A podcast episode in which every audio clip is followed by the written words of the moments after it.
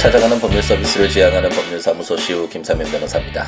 163번째 함께 있는 민법을 시작해 보도록 하겠습니다. 아, 오랜만에 또다시 새벽 방송을 하게 되네요. 아, 새벽에 일어나서 아, 이것저것 정리 좀 하다가 함께 있는 민법도 이렇게 좀 미뤄진 것 같아서 아, 녹음을 하기 위해서 책상에 앉았습니다. 아, 정말 더웠던 여름이었는데 이제 가을이 예, 완연히 느껴지시죠. 물론 어제랑 음, 그저께는 약간 좀더 어, 더위가 가기 싫다는 듯한 그런 어떤 하루였지만 지금 새벽에 일어나니까 어, 쌀쌀하고 어, 저 코도 조금 맹맹한 것 같네요. 어, 이제 바람이 서선하게 불어서 어, 밤에 좀 추웠던 그런 어, 추웠나 봅니다. 그렇기 때문에 이렇게 어, 제 신체가 이 자연의 변화에 이렇게 반응을 하는 것이겠죠. 여러분들은 그런 적 없나요? 어, 어떤 어, 계절의 변화나 이런 바람이나 어떤 그런 어떤 자연과 관련돼서 그런 느낌이 에, 저에게 전해지고 어, 그런 어떤 그 느낌이 느껴지면 그 어떤 자기에게 소중했던 그 시간들이 이렇게 되새겨지는 어, 그런 경험들은 없으신지 에, 모르겠네요. 저는 에, 그런 순간들이 있더라고요. 이렇게 에, 어떤 계절이 변화되는 느낌이라든지 바람 이 저, 저에게 다가왔을 때 어떤 그 순간 뭐 몇 년 전, 몇십 년 전에 그런 순간들이 에, 이렇게 되새겨지는 에, 그런 에, 경우들이 많이 있는데 아, 이렇게 또 가을이 되고 가을 바람이 느껴지고 또 새벽녘에 일어나서 커피 한 잔 마시면서 아, 이렇게 창문 밖도 좀 바라보고 아, 이러니까 아, 가을에 있었던 음, 그런 여러 가지 일들이 에, 다시 새겨지는 것 같습니다. 어, 제가 군대를 이맘때쯤에 갔었는데 군대 가기 전에 에, 아는 그 야학 함께 했던 형하고 어, 지리산을 어, 종주를 한번 했었던 적이 있었는데 정말 급하게 아, 스케줄을 정말 빡빡하게 잡아가지고 노고단부터 천왕봉까지 에, 이렇게 한번 어, 횡주를 한 적이 있었는데 아, 정말 어, 제 생애 가장 아름다운 자연과 함께하는 시간이었다라고 지금도 생각되거든요. 물론 그 이후에 이제 제가 경험하면서 정말 아름다운 광경들 많이 보고 우리나라뿐만 아니라 뭐 유럽이나 뭐 어떤 다른 나라에 가서도 정말 좋은 모습들, 아름다운 모습들 많이 봤지만 아마도 제 생에 가장 아름다운 그런 자연은 어, 지리산이 아니었나. 그 군대에 가기 전에 정말 땀 뻘뻘 흘리면서 이제 가을이 주는 그런 어떤 아름다움을 물씬 예, 느끼게 해주었던 어, 그 지리산의 모습이 아니었나라는 생각이 들고 그때 이제 산장에서 이렇게 자고 일어나서 아, 나오면 어, 낮에는 좀 서늘하고 좀 덥기도 하지만 이게 새벽에는 또 산 같은 경우에 굉장히 좀 쌀쌀하잖아요, 춥잖아요. 아, 그렇기 때문에 그 가을이 주는 아, 약간 서늘함 아, 그런 기분이 들면서 아, 또다시 예, 지난 시간들이 예, 떠올려지는 요즘이 아닌가라는 생각이 드네요. 특히 예, 지금 새벽녘이어서 더 그런 것 같네요. 또 일상으로 돌아가면 뭐 여러 가지 이런 생각들 아, 하기에도 바쁜 경우가 많이 있는데 아, 이렇게 새벽에 일어나 아, 나만의 시간을 아, 갖다 보면 아, 여러 가지 지나간 아, 그런 기억들 되새겨지면서 아, 제가 어떻게 살아가고 있는지 에, 한번 되돌아보는 에, 그런 소중한 에, 그런 어떤 시간들이 에, 만들어지는 것이 아닌가라는 생각이 드네요. 가끔씩은 아, 여러분들도 너무 달려가지만 말고 한 번씩은 이렇게 서서 아, 자기가 지금 어디에 서 있는지 에, 어디로 가고 있는지 한번 되돌아보는 그런 여유 아, 그래야지 더 잘 갈 수 있잖아요. 그냥 그 순간 멈추는 시간 몇 초가 아까워서 그것을 멈추고 있으면 어, 어디로 가고 있는지 몰라서 잘못된 길을 갈 수도 있는 것이고 자기가 지금까지 왔던 얼마나 열심히 달려왔는지를 확인하지 못했기 때문에 어떤 뭐 정체성을 잃어버릴 수도 있는 것이고 어, 그렇기 때문에 가끔씩은 아, 이렇게 스스로를 되돌아보는 그런 여유를 갖는 것도 어, 좋지 않나라는 생각을 해봅니다. 함께 있는 민법으로 돌아가야겠죠. 이제 가장 어, 우리 민법에서 어쩌면 가장 중요한 내용이라고 할 수 있는 이런 채권 강론뿐만 아니라 채권 각칙에 있는 내용뿐만 아니라 전체 민법을 아울러도 어, 가장 중요한 내용 중에 하나가 아닌가라는 생각이 드는데 이제 매매 계약과 관련된 어, 그런 규정들을 살펴보겠습니다.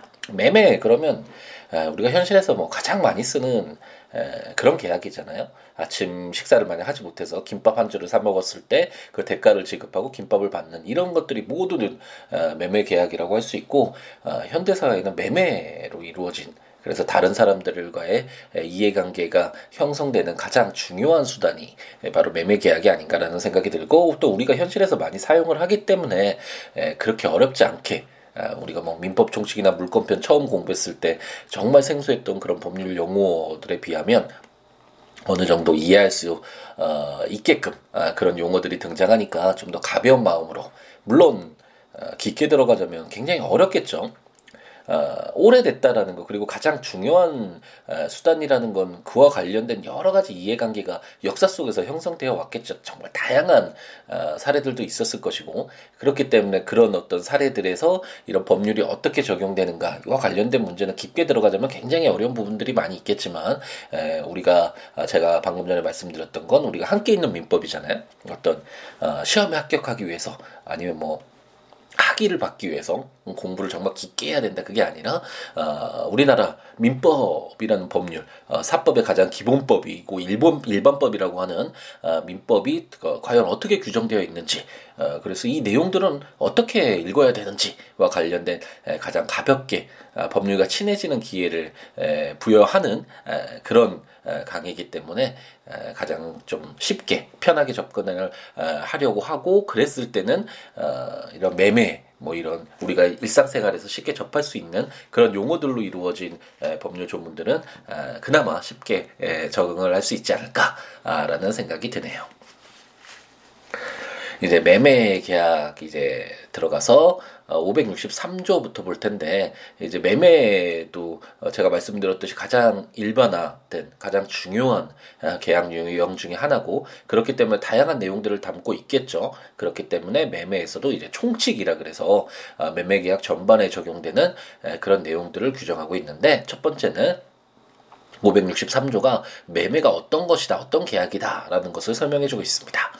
매매의라는 제목으로 매매는 당사자 일방이 재산권을 상대방에게 이전할 것을 약정하고 상대방이 그 대금을 지급할 것을 약정함으로써 그 효력이 생긴다라고 규정하고 있습니다. 우리가 계약할 때 청약과 승낙으로 이루어진다는 걸 우리가 배웠었죠. 처음에 계약 총칙 규정을 공부할 때 이제 매매 계약이라는 것은 재산권을 상대방에게 이전할 것을 약정하고 이런 어떤 청약이 있겠죠. 어, 뭐 김밥 한 줄 사는 어떤 매매 계약을 어, 떠올려 본다면 아, 이 김밥을 당신에게 팔겠습니다라는 청약이 있고 그 상대방은 아, 김밥을 사겠습니다라는 승낙이 있어서 계약이 체결되는데 이런 계약의 유형 중에서도 매매라는 것은 재산권을 상대방에게 이전할 것을 약정하고 이게 바로 김밥 이라는 재산권이죠. 이것을 어, 이 재산 그 김밥에 대한 소유권을 상대방에게 이전할 것을 약정하는 것. 그리고 상대방은 그, 그 재산권에 해당하는 김밥에 해당하는 대가를 지급하는 것을 약정하는 것. 그런 어떤 의사의 합치가 바로 매매 계약이다. 라고 생각하면 되겠고, 어, 수없이 많은 계약들이 이루어지고 있죠. 지금도 뭐 학용품이 필요해서 학용품을 사시는 분도 있을 거고 어 제가 어, 말씀드린 어떤 김밥을 사드시는 분도 있을 거고 여러 가지 계약들 특히 매매 계약들이 에, 현실에서 이루어지고 있는데 이 매매 계약이라는 건 어, 당사자 일방이 재산권을 상대방에게 이전할 것을 약정하고 상대방은 그 재산권에 해당하는 대가라고 할 수 있죠. 그 대금을 지급할 것을 약정하면서 그 효력이 생긴다라는 어떤 일반적인 매매 계약이란 이런 것이다. 라는 조문이 563조였습니다. 564조는 매매 일방 예약이라는 제목으로 제1항 매매 일방 예약은 상대방이 매매를 완결할 의사를 표시하는 때에 매매 효력이 생긴다. 제2항 전항의 의사 표시의 기간을 정하지 아니한 때에는 예약자는 상당한 기간을 정하여 매매 완결 여부의 확답을 상대방에게 체고할 수 있다. 제3항 예약자가 전항의 기간 내에 확답을 받지 못한 때에는 그 예약은 그 효력을 잃는다라고 어, 규정하고 있습니다. 어, 채권 가 관련된 내용들은 매매 계약도 마찬가지지만 당사자의 의사가 가장 중요하다라고 말씀을 드렸죠. 물건하고 약간 틀리다라는 설명을 여러 차례 드렸던 것 같은데 그렇기 때문에 우선은 어, 과연 당사자의 의사가 어떤지를 확인하는 것이 첫 번째라고 할 수 있습니다. 그렇기 때문에 우리 예약이라는 말 현실에서 많이 쓰잖아요. 아, 나 이거 예약할게요라는 건 내가 지금 이걸 사서 대가를 지급하고 그 물건을 가져올게요. 그것이 아니라 예약이라는 건 앞으로 어, 이것을 뭐 살 텐데 에, 매수할 텐데 에, 우선 어떤 뭐 나의 어떤 조건이 뭐 바뀌면 어떤 일이 있으면 내가 뭐 어떤 살 수 있는 에, 그런 요건이 충족되면 제가 아, 그 예약한 거 이제 사갈게요라고 어떤 미래에 어떤 그 약속하는 거잖아요. 그 예정에서 약속하는 것을 예약이라고 할 수 있고 우리가 현실에서도 어 예약합니다. 뭐 어, 어 매매 계약이라고 해야 되나요? 이런 그 뭐 극장 가서도 미리 가기 전에 야구장 아, 제가 뭐 어, 지난주에 일요일 날 아들과 함께 어, 이제 야구 경기를 보러 갔었는데 그 야구 경기를 보러 갈 때도 직접 가서 그 티켓을 바로 살 수도 있지만 사서 이제 경기에 들어가서 어, 뭐 관람할 수도 있지만 어, 인터넷으로 이렇게 예약을 미리 해서 어, 내가 이것을 이 자리를 어, 예약을 하겠다라고 하고서 어, 이제 들어가서 실제적으로 어, 대가를 뭐 지급하고 어, 그 표를 받는다든지 그런 경우가 있을 수 있잖아요. 약간 그 예가 맞는지 모르겠네요. 이게 특수한 계약이라고 봐야 될지 이걸 매매 계약이라고 봐야 될지 한번 고민을 해봐야 되는데 제가 이렇게 예를 들다 보면 그냥 순간적으로 떠오르는 예를 설명을 드려서 어, 이게 어, 함께 있는 민법 제가 전자책으로 발간한 그 책에 나와 있는 어, 예를 이렇게 설명을 드려야지만 아, 그래도 좀 확실하게 여러분에게 좀 전달이 될 텐데 가끔씩 그냥 생각나는 대로 이렇게 좀 설명을 드려서 이게 맞는 건지 확실한지 모르겠네요. 제가 지금 아, 드리고 싶은 내용은 뭐그 그 극장이나 어, 그 야구 경기장의 표를 그 그게 매매 계약인지 이게 중요한 것이 아니라 예약이라는 부분에서 우리가 현실에서 어, 예약이라는 그 용어를 자주 어, 사용하고 있고 아, 예약이란 이런 것이다라는 것은 어느 정도 우리가 아, 알수 있지 않나라는 그런 의미에서 말씀드렸다고 그냥 간단하게 넘어가시면 될 것 같아요. 그러니까 예약이라는 건 우리가 현실적으로 즉시 어떤 효력이 발생하는 그런 계약은 아니잖아요. 그래서 어떤 예약이 체결됐을 때 당사자 사이에 그런 예약도 아, 정말 이 예약을 어떻게 실현시킬지에 대해서 당사자의 의사의 합치가 우선 가장 중요하다라고 생각하시면 되겠고 만약 그런 기준이 없을 때 그러면 예약이라는 이 예약이 어떻게 이 매매의 예약이 어떻게 효력을 발생시킬 것인가와 관련돼서 어떤 기준이 필요하잖아요. 그게 564조라고 생각하시면 되겠고 564조는 아, 예약이 있을 때 그게 아, 일방 예약으로서 매매를 완결할 수 있는 그런 완결권이 부여되는 그런 어떤 기준을 세우고 있다라고 생각하시면 되겠고 그렇기 때문에 어떤 예약이 있었을 때 매매와 관련된 예약이 있었다면 어, 상대방이 매매를 완결할 의사를 표시하는 때 매매 효력이 에, 발생한다 아, 생긴다라고 규정해서 어, 예약 완결권을 갖게 되는 그런 어, 어떤 예약이 기준이다. 물론 당사자 사이에서는 여러 가지 뭐 예약 완결권이 있는 것이 아니라 어느 일정한 시점이 지나면 그 예약의 효력이 발생하게 할 수도 있고 뭐 여러 가지 당사자 의사의 합치에 따라서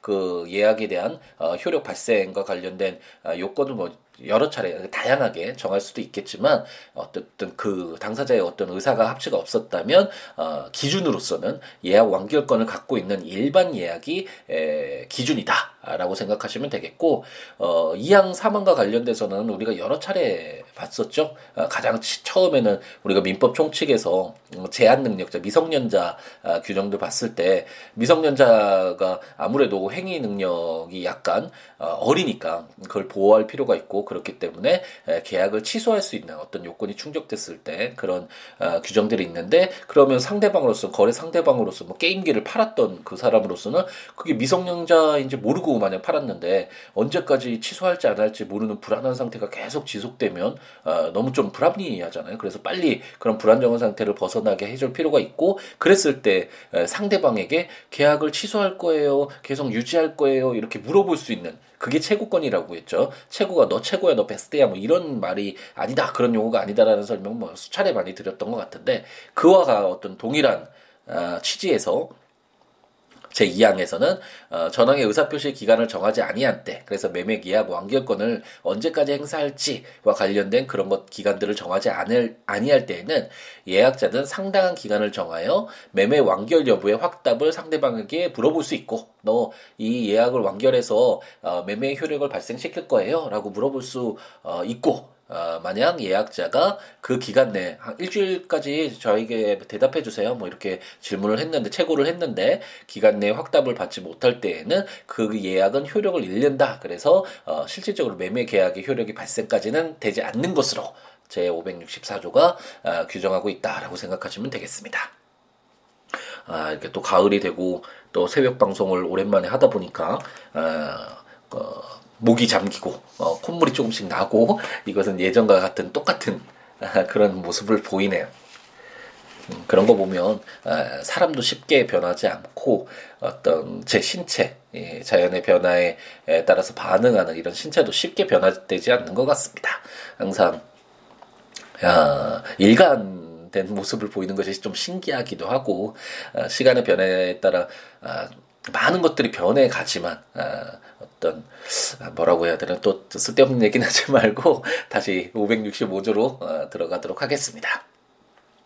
제 565조는 해약금이라는 제목으로 제 1항 매매 당사자 일방이 계약 당시에 금전 기타 물건을 계약금, 보증금 등의 명목으로 상대방에게 교부한 때에는 당사자 간에 다른 약정이 없는 한 당사자의 일방이 이행에 착수할 때까지 교부자는 이를 포기하고 수령자는 그 배액을 상환하여 매매 계약을 해제할 수 있다.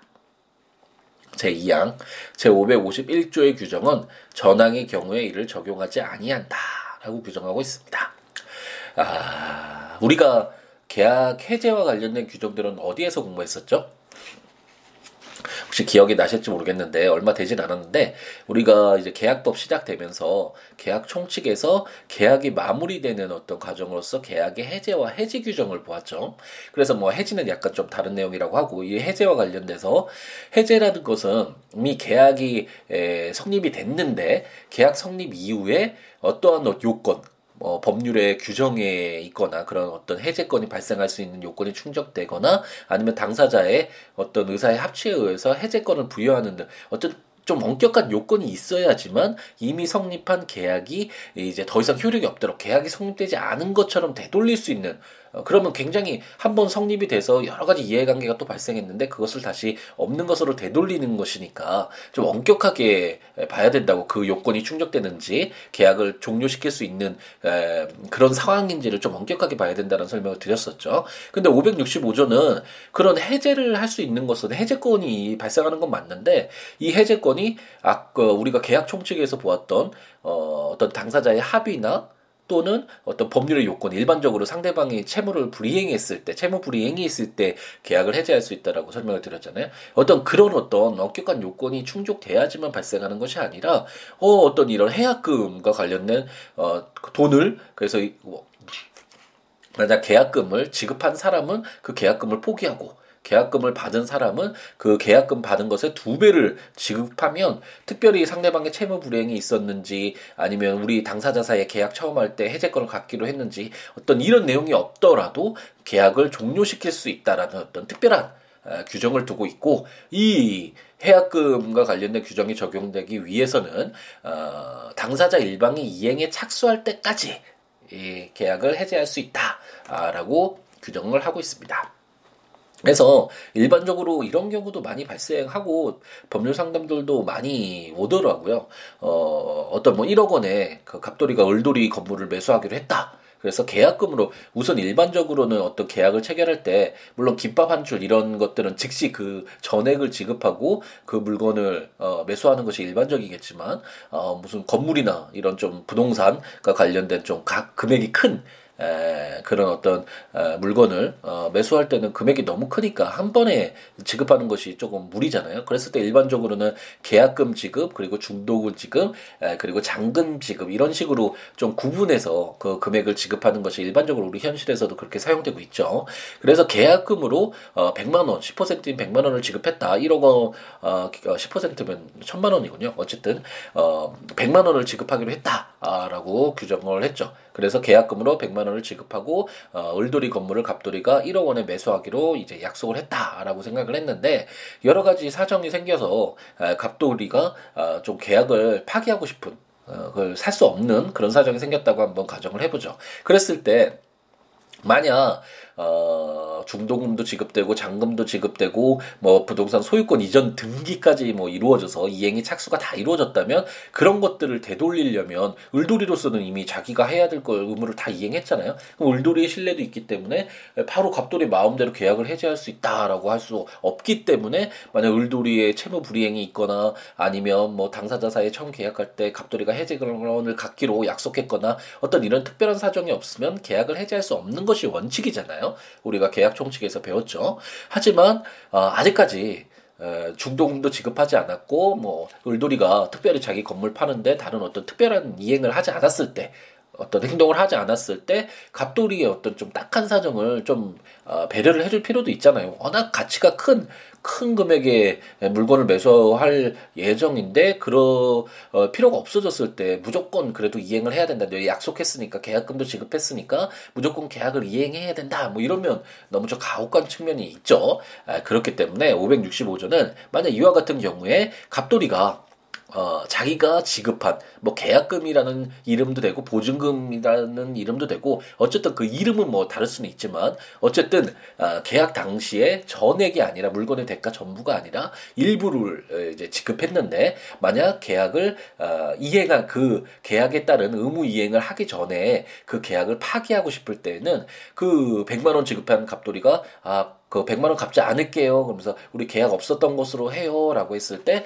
그것을 인정해 줄 필요가 있다. 라는 규정이 565조고 만약 을도 우리가 어, 만약 저 병돌이가 2억 원에 사겠다고 갑자기 얘기가 나와서 아 이거 계약을 유지 안 했으면 좋겠다 뭐 어떤 이런 특별한 사정이 생길 수 있잖아요. 에, 그랬을 경우에는 아 100만 원 받은 거 100만 원 제가 더 드릴게요. 그러면서 그 100, 2억 200만 원을 갑돌이에게 지급하고 아, 계약을 해지할 수 있는 이런 해약금 과 관련된 규정이 565조에 규정되어 있습니다.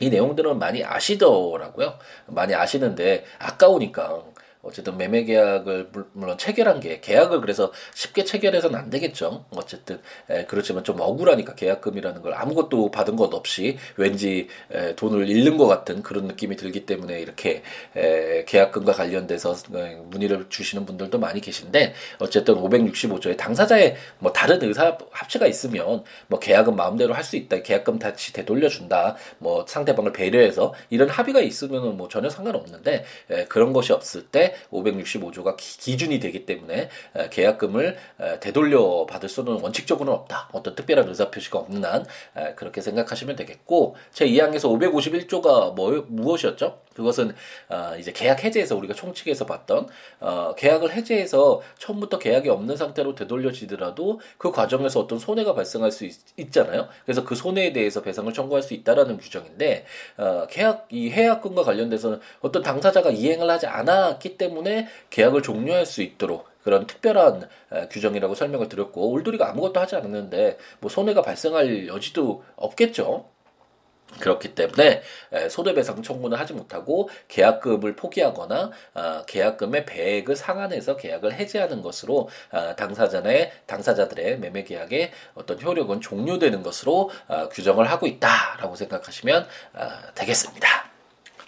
아, 제 오랜만에 또 새벽 방송을 하다 보니까 아, 콧물이 좀 나고 목소리도 잠겨서 아, 조금 불편하게 들리지 않을까 아, 걱정이 되네요. 그래도 아, 이게 나으시죠?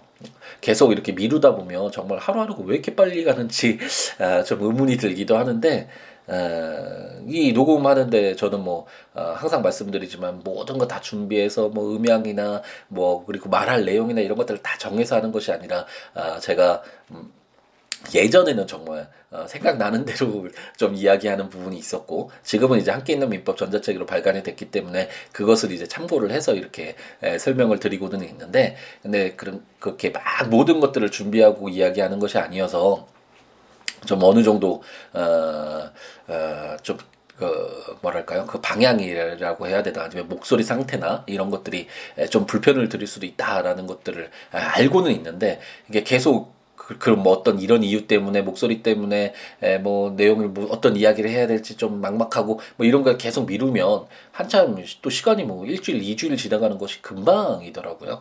그래서 처음에 약속드렸던 것처럼 함께 있는 민법 우리 1118개의 이 방대한 아, 사법의 기본법인 일반법인 민법을 끝까지 읽어보겠다는 약속을 제가 드렸고 이 약속은 제가 아, 실천을 하겠다. 아, 비록 예전에 한창 처음 시작할 땐그 이 팟캐스트도 순위가 있더라고요. 팟빵인가요? 거기서 순위를 정하는 그런 그런 사이트가 있던데 그래서 처음에는 그 사이트도 들어가서 순위가 몇인지도 막 살펴보고 어 그때 300등 안에는 거의 들었던 것 같은데 그래서 어 100등 안에 어떻게 하면 들어볼 수 있을까? 한번 들으면 좋, 좋겠네? 뭐 이런 욕심도 들기는 했는데 이제는 뭐좀 어, 많이 제가 중간에서 이렇게 띄엄띄엄해서 그런지 순위도 뒤로 많이 밀리고 저도 이제 거의 확인도 안 하고 있지만 어떤 이런 욕심을 떠나서 아, 처음에 말씀드렸듯이 우리 민법을 한번 전체를 읽어보겠다는 이 약속은 제가 반드시 예, 지킬 것이고 관심 있는 분들은 어, 제가 처음에 말씀드렸던